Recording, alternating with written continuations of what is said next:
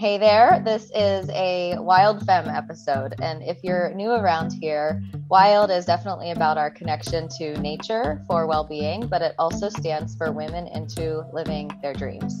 Because as you may know, I believe we have to take care of ourselves if we want to really truly live this one wild life.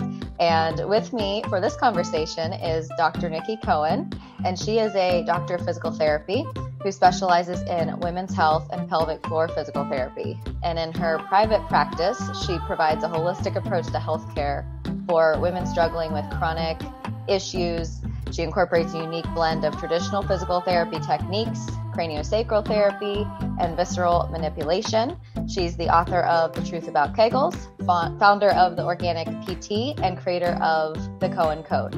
And Dr. Nikki aims to really educate and empower women by helping them reconnect to their body and honor all aspects of womanhood, which is why I'm so excited to have her here. So welcome, Dr. Nikki. Hi, thank you so much for having me, Jenny. Yes. And for those who don't know you as a physical therapist for women's health and pelvic floor, or if that's what they know you as, I'm curious, other than the amazing work that you do, what else is it that you want to most be known for? Oh, great question. Well, the first thing that comes to my mind when you ask that is I want to be known for giving women permission to be women again. Love it. And whatever that looks like, and supporting women in the areas that we've been programmed or trained by society and just generation upon generation is not desirable, like being wild, for example. Mm-hmm. Yes. And I know we're going to talk today about this issue that a lot of women face, or issues around this. And really what the topic is, or kind of kicking it off, is the truth about Kegels and what women need to know about their pelvic floor. But it's because of how that works together with issues that might be less talked about or taboo, like incontinence or sex or bladder issues in general, things like that. So you have an awesome download, by the way, for people, which that will be in the show notes. And it's a guidebook on the truth about Kegels. So you can get a lot of what she's going to share here in that format, but there's also going to be stuff that we don't have time to go over. So make sure you get the download if this is a topic you want to dive into. But can you start by just sharing what is a Kegel? Like, what's the history of it? And am I even saying it right? Is it Kegel or Kegel? It's potato, potato. It's okay. Really whatever you want to say. We all know in the pelvic floor world what you're saying, whether it's Kegel or Kegel. And I think I even alternate myself. So whatever comes out. Whatever comes out, exactly. So yeah, a Kegel is basically the name of a contraction of the pelvic floor muscle group. So for example, if you had, if you were lifting like a bag of groceries and you were bending your elbow or lifting a weight at the gym, we call that, a bicep contraction, right? And so in the pelvic floor, when it contracts, you can call it a pelvic floor contraction, but we call it Kegels because back in, I think it was the early 50s, there was a gynecologist named, I think it's Arnold Kegel. It's either Arthur or Arnold, and I can't remember, but it's an A. And he was the first OBGYN that started studying the pelvic floor and was the first to really start to question going, I wonder what these muscles could do. And like, as any good scientist, started analyzing their muscle function. And so he started to examine the strength of these muscles and if we put these muscles on a general strengthening program, could that help anything for women? And it mostly was after childbirth. And what he found was, yes, there was a lot of amazing work that could come, or a lot of amazing results that came from doing pelvic floor strengthening work. And flash forward 50 years, and now we're slowly starting to understand from an orthopedic standpoint why pelvic floor function is important and how it plays a real central role in core work and core stabilization. So, as any good patriarchy would have it, the name of this exercise was named after that doctor. So they're now called Kegels. Got it. So what is actually happening when someone does a Kegel? So when someone does a Kegel, you're squeezing your holes down there. So us women, we've got three holes. We have one for pee, the urethra, one for babies and sex, we call the vagina, and one for poop and gas, and sex if you want, that we call the anus. And the pelvic floor, those three holes go kind of through the pelvic floor group. It's like a hammock. So when you contract those muscles, you're closing all three holes. So it essentially helps hold things in. So if you're at church and you have to fart, but you're not going to fart right now because you're in church, you're going to squeeze your butthole muscles or do a Kegel to hold that in. Or if you're, you have to pee and there's a line, you're going to squeeze like around your vagina to hold in your pee until you can get to the bathroom or sit on the toilet. And then you relax the pelvic floor muscles and it lets things out when you want them to. So essentially contracting is to hold in bodily fluids and relaxing is to let out bodily fluids, at least on a daily basis. Right. And then of course there's babies and stuff that's not so daily. I love how simply you put all of that. It's just very frank and yeah, just in simple terms. I mean, we all get that because we're human and we've experienced that. So that's awesome. And I'm thinking about what you were talking about with holding and tension. So maybe that would be a good direction to head next because there's a big issue here, or it's part of this conversation with Kegels, I know, and explaining tension, relaxation, and what we might think is ideal versus not. So can you go into that a little bit with what do we need to know about muscle tension?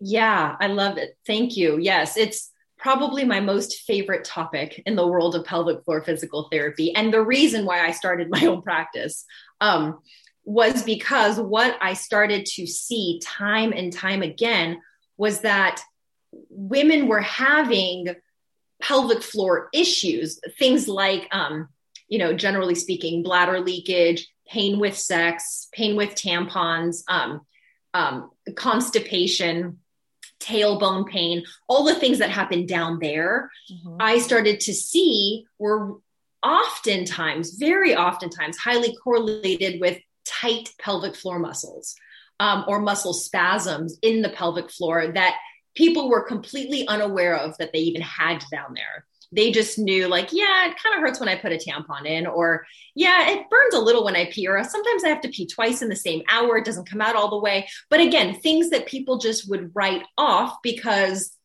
A, they're too embarrassed to go to the doctor and actually ask about it, because that's what we've been, trained to do. Anything down there is like bad or wrong or sinful or whatever. Or they've been to the doctor or they've talked to their friends about it, and that's just the way it is, quote unquote, because I had 3 babies, or that's just the way it is because, whatever. And so when I started to see these patterns over and over again, and I started to treat the pelvic floor, not from a contract, harder, strengthening perspective, which is very traditional physical therapy, right? If something's not working, you strengthen it. It seemed to be the only answer to everything. Oh, we'll strengthen it. It must be weak. And what I started to see was that actually strengthening or tightening or contracting these muscles that were tight was actually making the symptoms worse.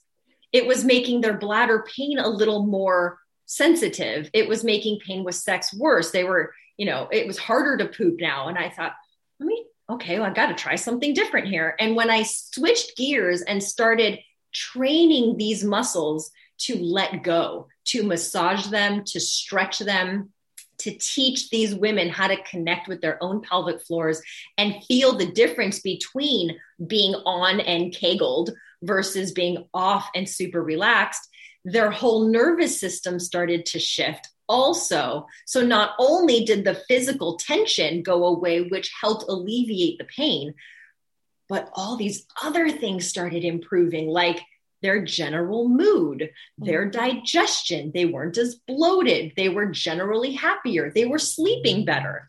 And so I started to see like, wow, there is such a thing as over Kegeling, for lack of a better term. I don't even think that's an actual legit word, Kegeling. But, and so it, just like with everything in life, there's a time to Kegel, and there's definitely a time to un-Kegel is what I've started calling it. And people's pelvic floors can go into a Kegel involuntarily, which I found to be super interesting, because you don't really notice your quad or your glute or your bicep just kind of like turning on out of nowhere. And that's a testament to the way the pelvic floor muscles are innervated by the nervous system. So the nervous system basically is the electrical shock that tells a muscle what to do. And in the bicep, it's like 99.9% of the firing comes voluntarily. It's you choose to do it, mm-hmm. versus the pelvic floor. There's 30% of the pelvic floor that's controlled by the autonomic nervous system, the part of the nervous system that you don't have control over, that controls blinking and digestion and your blood pressure and your saliva and all that other stuff. So again, over the years, what I started to see was, yes, some of these women were over Kegeling, right? And holding in their bellies and squeezing their butt cheeks all the time to have a strong core and have good posture and all these other things we've been taught. But there's this whole population of women that are not doing that, that still had tight pelvic floors.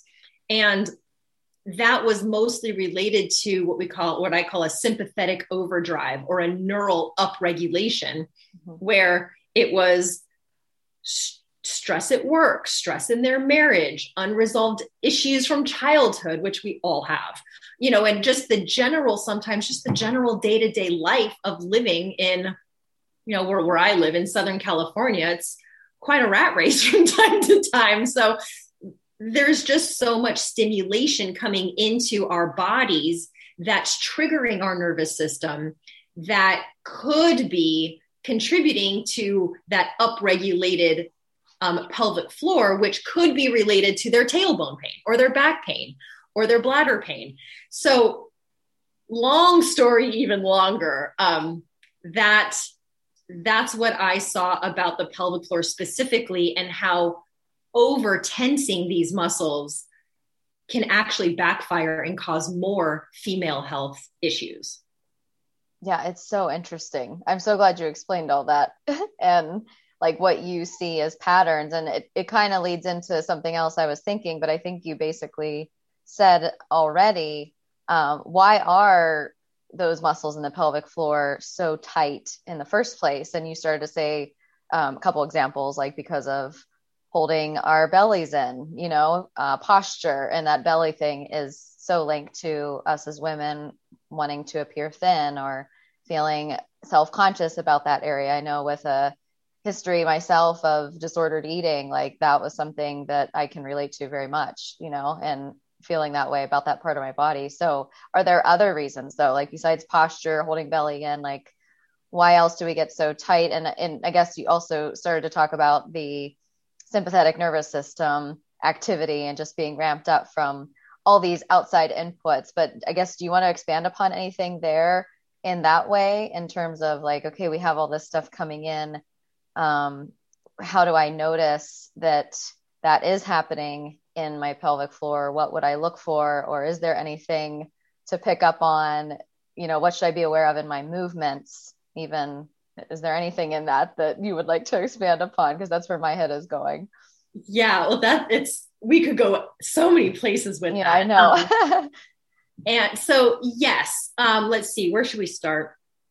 We'll start, I think it was the first question of what else could be contributing to pelvic floor tightness. And yes, it's a lot, it's core work, people who are obsessed with doing, crunches and planks and all of that stuff. Now, I'm not saying quick caveat. I'm not saying don't exercise, ladies and gentlemen, whoever's listening to this. Exercise is phenomenal, and everybody should be moving their bodies. And if you want to do a bunch of planks and sit-ups and leg lifts, do it. Great. And then when the exercise is done, let it go. So just because pulling your belly in and exhaling as you do a move in Pilates,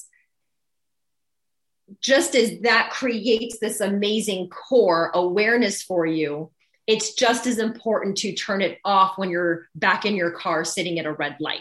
Mm-hmm. Because what's good for Pilates does not mean it's good for every second of the day, and vice versa.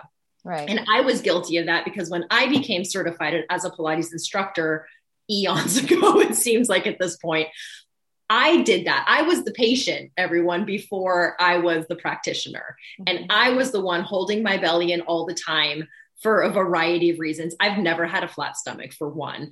And I was always super self-conscious about it. I was just one of those women that never, ever, still don't have a flat stomach. So yeah, I was pulling it all the time, and I was peeing all the time, and I had pain in my vagina, and I was like rushing to the bathroom, and I was like, what is going on? And so that was one of the tickets that allowed me to start doing little experiments on myself, going, oh, wow, I don't need to do more Kegels. I need to stop Kegeling and actually let my belly go, which brings up a whole other slew of psycho-emotional insecurities of letting go. But back to what else could be causing pelvic floor tension. Yes, holding our bellies in, for one, because everyone right now, if you're listening, just go ahead and suck your belly in, like suck it in tight. You feel your vagina and your butthole tighten. Like they can't not, it's just the way they're wired. Now let it go. Right. So holding your belly in is putting yourself in a Kegel, which is great if you're going to just let it go and you're doing that as an exercise, but not to be a way of life all the time. Mm-hmm. Right. So yeah, that's probably the biggest thing that I see for women, especially, is holding in their bellies. But then there's that unconscious tension that can come from stress. Like I mentioned before, neural upregulation. It's part of your root chakra, if we're going to, go there and get a little woo together on that. And so oftentimes,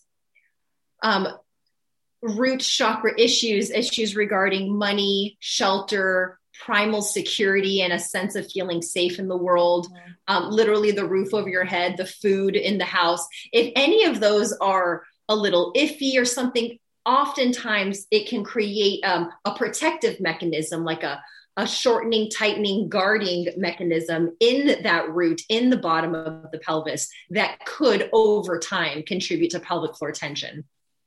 And then of course there's, surgeries and injuries and general orthopedic things. If you've, torn the labrum in your hip, or if you, when I was a gymnast back in the day, I was doing a turn on the beam and I lost my footing and I straddled the beam and landed so hard on my pubic bone. Mm-hmm. It was bruised, like an 8-year-old pubic bone bruised, was so sad to see. I still remember it.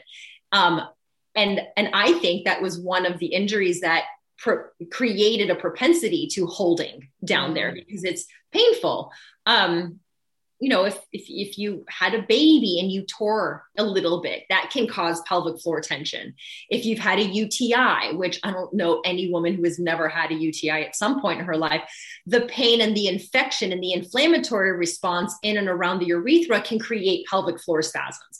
And even though you take the antibiotics and the infection goes away, the holding pattern of the pelvic floor might not go away, because your body is programmed for survival and it's going to remember painful things. And so you've now got this pocket of memory in your brain through the nervous system going, vagina, scary, close, right? Because you had a UTI.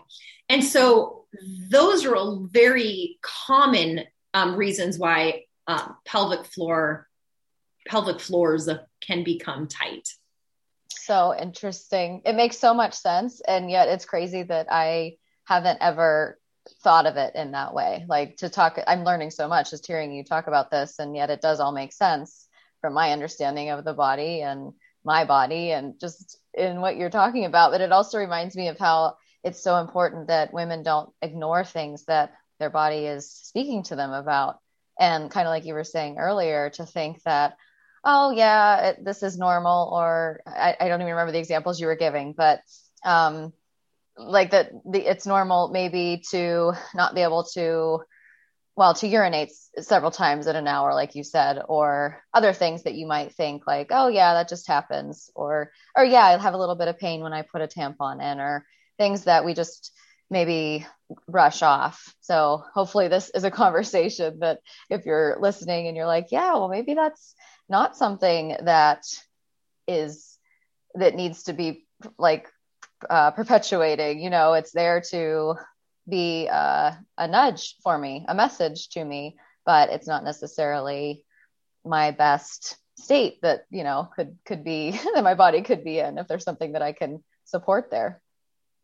Absolutely. Absolutely. It's a shame. It's sad that women across this country, I can't speak for other countries, but here in America, so much of what we experience is brushed off, right? Mm-hmm. It's like, oh, well, it's related to your period, you know, or, oh, if you just had a baby, or, oh, you've had 5 babies. Yeah, they're all 40 now, but it doesn't matter. Like there's so many ways for medicine to brush off things for women because we are so cyclical, right? Back to the theme for you and your business too. Mm-hmm. And these cyclical natures, whether it's weekly, monthly, quarterly, annually, is something that men don't traditionally experience. And so it's much more difficult to diagnose. And so that being said, with other symptoms, you know, like if you're on a 5-day period cycle, right, and you're using tampons 3, 4, 5 times a day, and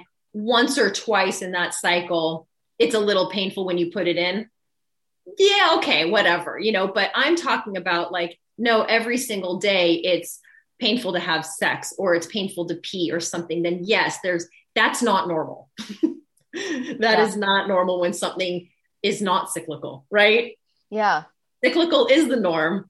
And so, yeah, it is sad, and it's a great way for a woman to listen to the whispers, is what I call it, of the body. Yeah. I'm always telling my gals, listen to the whispers and your body won't have to yell. Yeah. Love it.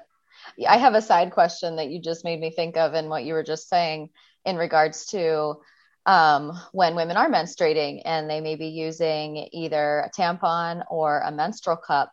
And so basically you have something inside of your vagina. How have you seen that have any implication or effect on the way that our muscles either tense or relax in that area? Have you seen anything in practice in that? I'm just curious. That's an interesting question. I have not seen any cons about that. No, the vagina itself, the walls are very malleable, for lack of a better word. They're very resilient, meaning they can expand and contract to allow things in and out. But no, in the way the pelvic floor functions, that's not something that I've come across in my practice yet, and seeing that it works better or worse with people who wear internal period things like tampons and cups versus like pads or reusable underwear that just let it flow out. Yeah.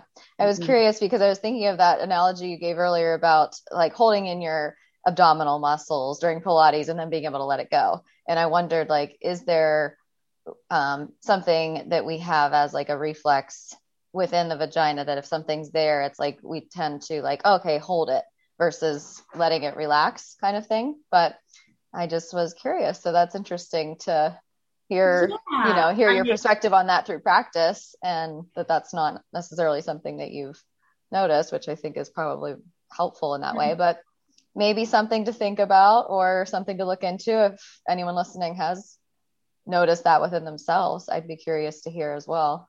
I think it is individual. Like some women really want to use the menstrual cup, for example, but for some reason it just doesn't work for them. It is a little uncomfortable or something, versus other women just don't want to wear tampons. You know, they just, they don't like the string, they don't like whatever. And so I think it's more uniquely up to the person, up to the individual as to what works for them. Yeah.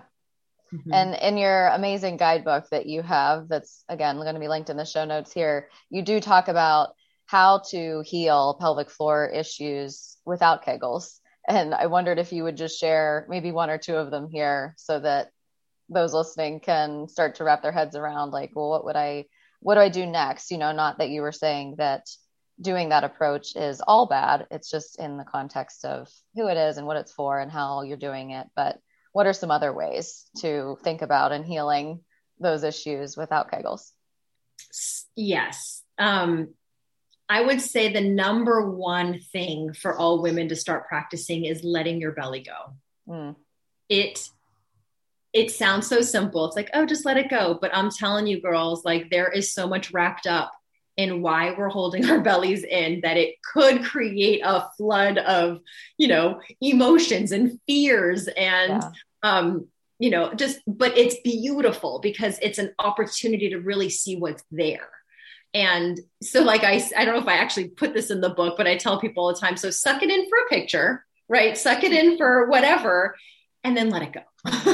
Yeah. It'd be so interesting, that body awareness piece too, just to notice, like, even as you were talking about it, my attention was directed down to my abdomen just for a moment. Like, how does it feel? You know, am I relaxed there? Am I holding? And you just feel the difference of, you do, even if you tense and then relax, I think helps, because then you feel that contrast. Absolutely. And I'll walk people through that as well. You know, I'll say, you know, whether they're starting tense or not, whether they know it, I'll say, start tensing. Right. So and you kind of wake up the nervous system going, yes, tension on, that's what this feels like. So then you have something to compare it to when you let it go. Mm-hmm. So I tell people to set an alarm to go off on your phone for an hour. So just set a timer for 1 hour and then let it go, live your life.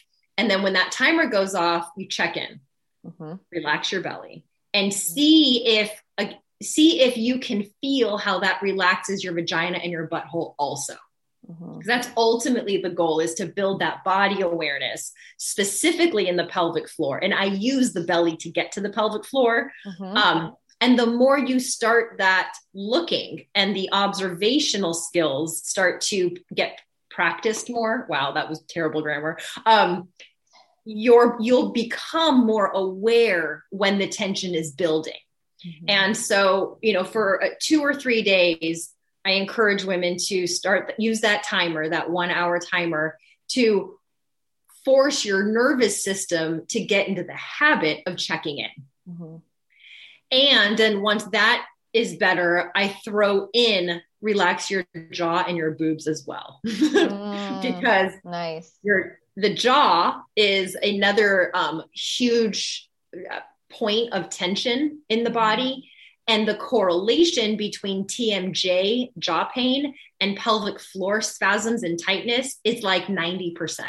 It's insane how highly correlated pelvic floor tension and teeth clenching or jaw tension is. So when that alarm goes off, you just relax your jaw, relax your boobs, relax your belly, relax your butthole, relax your vagina. Yeah. And just like hang there. And in your head, count to 10, while just keep everything in that deflated, if you will, heavy, soft, squishy state. Count to 10, restart the timer, get on with your life. And the more you practice doing that, not only are you stopping the daily rev, right, for our nervous systems, but you're starting to get in touch with your body and starting to get to know what your body feels like when it's tense versus relaxed, and developing the habit of checking in general, because life's going to happen, right? And so having a tool to allow you to check in and feel that and prevent the skyrocketing of the stress response in the body is extraordinary. So yeah, the jaw, the belly, I'm telling you, it's probably the number one best thing that you can do for yourself, is to check in and let that go. Yeah. And putting that reminder in place, like you said, it's simple, and that's what you need to get into a rhythm with something. And, you know, maybe you'll always have it, because it won't just be a natural thing you go to for a while. But I think after a while, once we have those reminders and have those rhythms in place, then we do start to just naturally lean that direction. And you made me think too of breath work and how expanding the belly on the inhale and then letting go on the exhale, like how much that has helped me with being able to basically let my abdominal muscles go and just allow my belly to expand out and like see that expansion. You know, it's kind of amazing how much it can expand when you fill with breath in your lungs and allow it to. So just as a side note, and there's been past episodes on breath work, so that could be helpful too. I listened to that episode on breath work actually. Yes. Yes. And awesome. Breath work is another excellent tool for so many reasons. Mm-hmm. But yes, primarily when you get into the habit, when you start to feel the difference between your belly being on and your belly being off, the next phase that I teach is to now enhance that offness through your breath and your breath breathing techniques. Mm-hmm. So it's, I have women often put a hand on their chest and put a hand on their belly and just breathe, right? Don't change anything yet, but just breathe. And not only does the patterning start to move more to a belly or diaphragmatic breath, but the breathing rate, your respiratory rate starts to decrease as well, because there's that essence of mindfulness. That's another big ticket item that I teach is mindful breathing and simply allowing your brain a moment to focus on something that's happening automatically in the body without you having to do anything like breathing. Mm-hmm. Is so incredibly soothing to the nervous system that it's been one of the best tools that I have given women with pelvic floor spasms, with headaches, with jaw pain, pretty much any chronic ailment. And it takes it away. It's really, really incredible. So breathing is excellent, not only for the actual diaphragmatic input that it gives to the pelvic floor, because every time you inhale low into your belly and you allow your belly button to move away from your spine, mm-hmm. as you inhale, you create this pressure in the pelvic bowl that allows your pelvic floor muscles to soften and lengthen and relax. And then when you exhale, it pulls it back up into a ever so slightly contracted state, but we want it that way. That helps keep things in. And so breathing is an incredible way to keep your pelvic floor muscles in check and relaxed.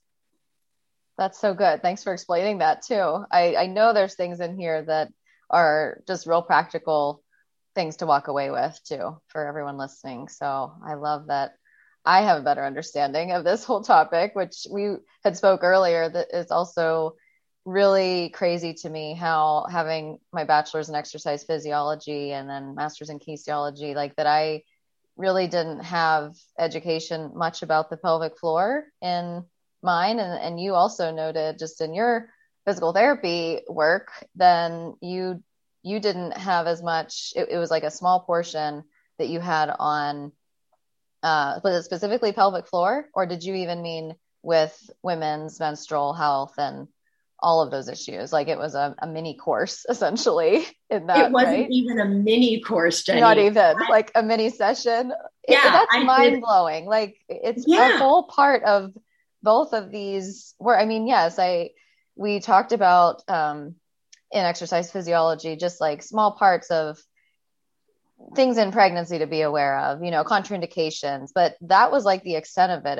You'd think that with everything surrounding movement and healthy movement for the human body, that how much the pelvis and the pelvic floor muscles are involved in that would have been a major topic. And it kind of reminds me of how a lot of times in medicine, in the world in general, women's health issues are often pushed to the side, ignored, or there's just not as much attention put there, or it's kind of pushed off as something that is just part of it. It's just part of being a woman. I feel like that's oftentimes spoke about in that way too.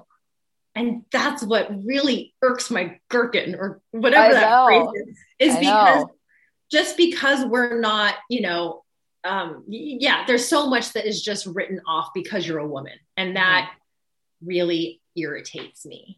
And that's why I'm so glad you're doing what you're doing and talking about what you are in that. And sort of leads into my next question, which is one that I always ask the Wild Femme episode guest, which is, do you have a cycle or a rhythm in your life that you anchor to, whether that's menstrual cycle, moon phases, seasons, and what does that look or feel like for you? Yeah, I'm definitely in tune with my menstrual cycle. I can feel when I'm about to ovulate. I feel the day I ovulate, and I can feel like right when I'm going to start. I'm pretty regular. I'm almost completely synced with the moon, almost. Every now and then it gets a little wonky. But yeah, I'm in tune with. I have noticed there was a long phase of my life where I did not exercise like at all. It was terrible. But now that I've gotten back into exercising, I have noticed that I do go through cycles of how my body feels when I'm doing certain things. So my exercise routine now consists primarily of walking. I've got a lot of hills in my area, so I do a lot of hills and maybe a little bit of like a self-induced yoga, kind of Pilates on the floor mat work. But I've noticed that there are certain days or weeks where things are flowing and things feel great. And there are other days where I'm like, you know what? I'm not going to roll around on the floor today because I can just feel something is not wanting that. And I don't know if there's a lunar correlation or if that's more of a, it seems more than a 29-day cycle. It seems more maybe seasonal or quarterly. So whether it's actually seasons or it's something in the celestial bodies that I don't know enough about, there could be something there that, but yes, I do notice this theme of cycles everywhere in my life. Sometimes I'll be ravenous and I'll eat a ton. Like this week, I ate so many carbs and so much, just amazing, delicious food like pastas and breads. But I never felt bloated. I never, it never upset my stomach and I felt great. And then there's other days where I might eat an apple with peanut butter all day and I'm just not hungry at all.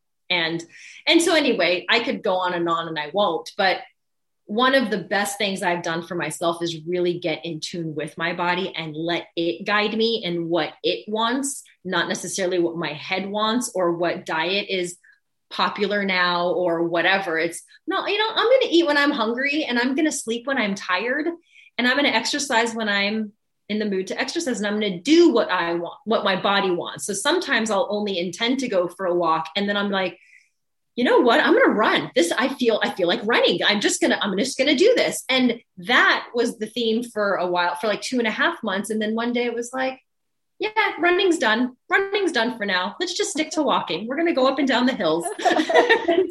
Yeah. And just letting that be my guide has been so freeing. And I feel healthier that way. It feels like I'm really giving my body what it wants when it wants it. It sounds like flow. And that's beautiful. Yeah. Thank you. Are you moving your body today? And if so, what's that look like? Yes. I have fallen in love with my morning sunrise walk. It's pretty much sunrise almost every morning where I roll out of bed and I put a hat on and go. And I love it. That's a definite. And then the other moving my body that I've been doing lately is, pulling the lovely weeds from my yard. So I turn it into an exercise where I squat down and I, pull a few and then I stand up and I throw them away and then I squat. So it's a great, great glute exercise. We all need more of those practical life movements, especially if you sit at a computer a lot or have a lot of commuting time that you're sitting. It's just, we have to look for ways to just move in life and doesn't not just that exercise bout of half an hour or an hour or whatever it is. Yeah. Movement is so essential. Oh yeah. What's one thing that you do most days for your health? I do my daily walk, which is a good 30 to 60 minutes, depending on the day. I meditate every day, whether it's just 2 or 3 minutes, because that's all I have time for, or it's a good dedicated hour and a half. That is one of the most essential things that I've learned to do for myself as a ritual of self-care, is doing nothing, is being productive by doing nothing. was a concept. It took me a very long time to wrap my head around, but I started to see, again, with all the women I was treating and all of this neural upregulation, I started to see myself in them. And they were these mirrors to me, these beautiful mirrors of, Nikki, you need to stop too. Like, chill out, you know, maybe you should do some mindful breathing, Nikki. So that's something that if a day or two goes by and I haven't done some of my own mindful breathing, I start to feel myself getting irritable and eating more sugar and not sleeping as well. And so that's essential for my mental health, which feeds my physical health. Yeah, I can so relate. And last question, what does wild mean to you? Ooh, to me, wild means free. You are not the first person that said that. That's amazing. Really? Yeah. That's, recently someone else shared that means free to them. What does free mean to you? Go ahead and expand upon that. If there was something else you were going to share. Yeah. I get this essence, like this image of a woman, like taking her hat off or taking her shirt off. Right. And just like throwing it to the wind and like breasts exposed, hair thrown back, you know, like looking at the ocean and just being free to wear what she wants, scream, laugh, you know, just really transcend her physical body into this expansive, unlimited way of being, and letting all of that be beautifully perfect, whether it's, you know, ecstatic joy or it's the depths of grieving and sorrow, like just that full range of freedom to be and act and feel without shame or judgment. Yes. That part at the end that you added, that's what was going through my mind, like that I was getting from your description the whole time. It's like doing that, but without the shame or judgment, or just that holding back of like, what's someone else thinking of me, or what are they, you know, what's that judgment coming my way? I love how you described that. And if you're not watching the video, she was definitely showing us what that looked like too, which was so fun. Cause it's like, you embody what you're feeling, you know? And it's like, I think that helps. It's a lot of what we've been talking about actually, as to how we embody certain feelings, and we feel things through our body. I guess even it can go the other way around. Maybe we sense it in our body first, and it brings us to an emotion that we didn't know was there, or we're feeling something and then we feel it in our body. And I think just that exchange of communication is so important. And like you said, doing it without judgment, even of ourselves, of like, if we are feeling a certain way, to be able to fully express it, or to let it move through us without that, like that question that's popped up in my mind a lot in the past, and that still does from time to time, like, what's wrong with me, you know? Or, you know, cause maybe it's just that there's nothing wrong with you, my dear. It's that this is part of your human experience, you know, and kind of allowing all of that, no matter what it is. Like you said, the full range of experiences and emotions, as difficult and amazing as that can be. It is difficult. And I believe it is the ticket to really being a fully embodied woman and being a wild woman. Yes. And one of the reasons it's so difficult to do is because it has been suppressed for so many generations. I mean, if you look back before, I don't know, I always use Jesus's time, and I'm not blaming Jesus. Jesus was an incredible man. But around that time, you know, is when it became less of a matriarchal society and more of a patriarchal society. And it used to be, there was a time back in the day where this wild goddess woman, right, of like in nothing but a little toga, was the most revered, beautiful emblem of life itself. Mm-hmm. And I know we can get back there, or at least tap into that well and let it infuse us. And I'm still on the journey. I've been on this journey for a while, and I'm still learning new things about me. And like you said, learning to tap into my body as a cookie crumb, right? As to what is there to help guide me along that journey is it's essential. And so connecting to your body is a way to get to know, oh, there is something there that needs to be worked on, and then having the courage to work on that. Mm-hmm. Right. And then it just continues to cycle. So yes, I think every woman's birthright is to be wild in some way. And it's just a matter of discovering what that looks like for yourself. Thank you so much for everything you shared. Is there anything I didn't ask you that you're just bursting to leave listeners and those viewing with? No, I think I got, most of the things that I'm most passionate about, which is, getting in touch with your body and loving it.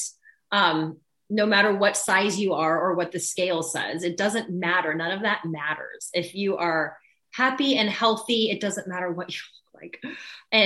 And so letting go of the preconceived notions of what you are supposed to be or what you think you should be or what you've been told you should be, and really just honoring who you are.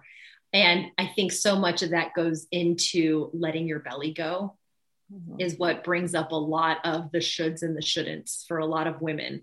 Mm-hmm. And so if there's anything, my gift to you listeners is start down that journey, because it is a journey that will come back tenfold to you in the tiniest, best little ways. Thank you, Dr. Nikki. Thank you to those listening, watching. I appreciate you sharing this episode with someone who you think it might inspire, be helpful to, and for everything we talked about in this episode, including where you can connect with today's guest, just head to the show notes that you see linked here where you're listening. And until we chat again, go live your one wild life.